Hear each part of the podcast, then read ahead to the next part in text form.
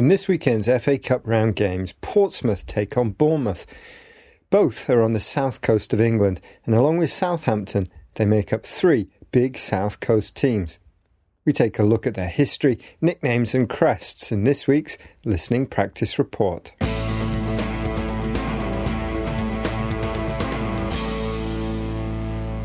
In England, the most successful teams come from two regions the Northwest, for example, Liverpool and Manchester United, and London, including teams such as Arsenal, Tottenham, and Chelsea. In contrast, the south of England does not have a very long history of success in the game, but Southampton, Portsmouth, and Bournemouth on the south coast of England have recently featured in the top division and experienced cup success. First of all, Southampton Football Club. Southampton were founded in 1885, originally as a church team. This has given them their nickname, the Saints. They play in red and white stripes, and unlike many other teams, this colour combination has continued since the start of the club. They tasted cup success in 1976, famously beating hot favourites Manchester United in the FA Cup and their highest finish was second in the top flight in 1984. The Southampton crest has a halo on top, which represents their nickname, the Saints. Under this is a football. In the main part of the badge is an oak tree, symbolising the New Forest near the city. Waves to show that the sea and water is important to this coastal town. Finally, there's a white rose, which is also part of the city's coat of arms. The original badge was a lot simpler, featuring two red roses and one white. Currently, the Saints sit in eighth place in the Premier League after three runs on the trot. Second, Portsmouth Football Club. Southampton's biggest rivals, Portsmouth, are only 20 miles to the west and can boast a prouder record of trophies and titles, including two FA Cup titles and two league titles.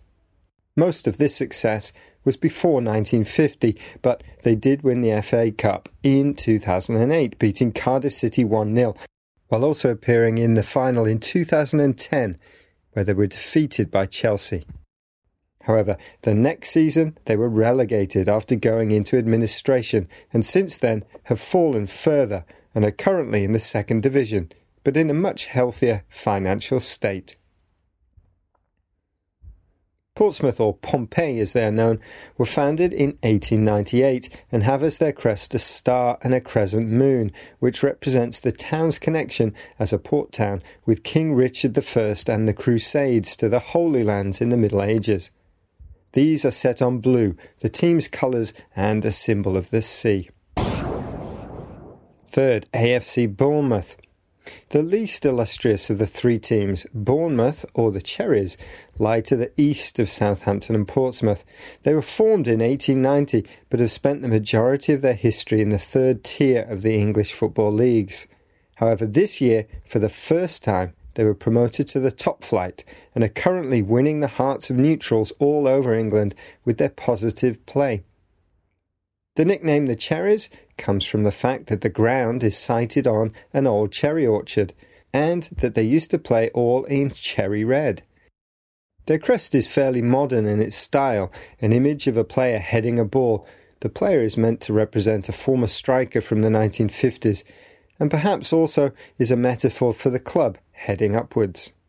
The original crest, like many other teams in England, was of the town's coat of arms. Bournemouth will be hoping to beat their rivals Portsmouth in the FA Cup this weekend, but also to remain in the Premier League. At the moment, they're 16th, only four points above the drop.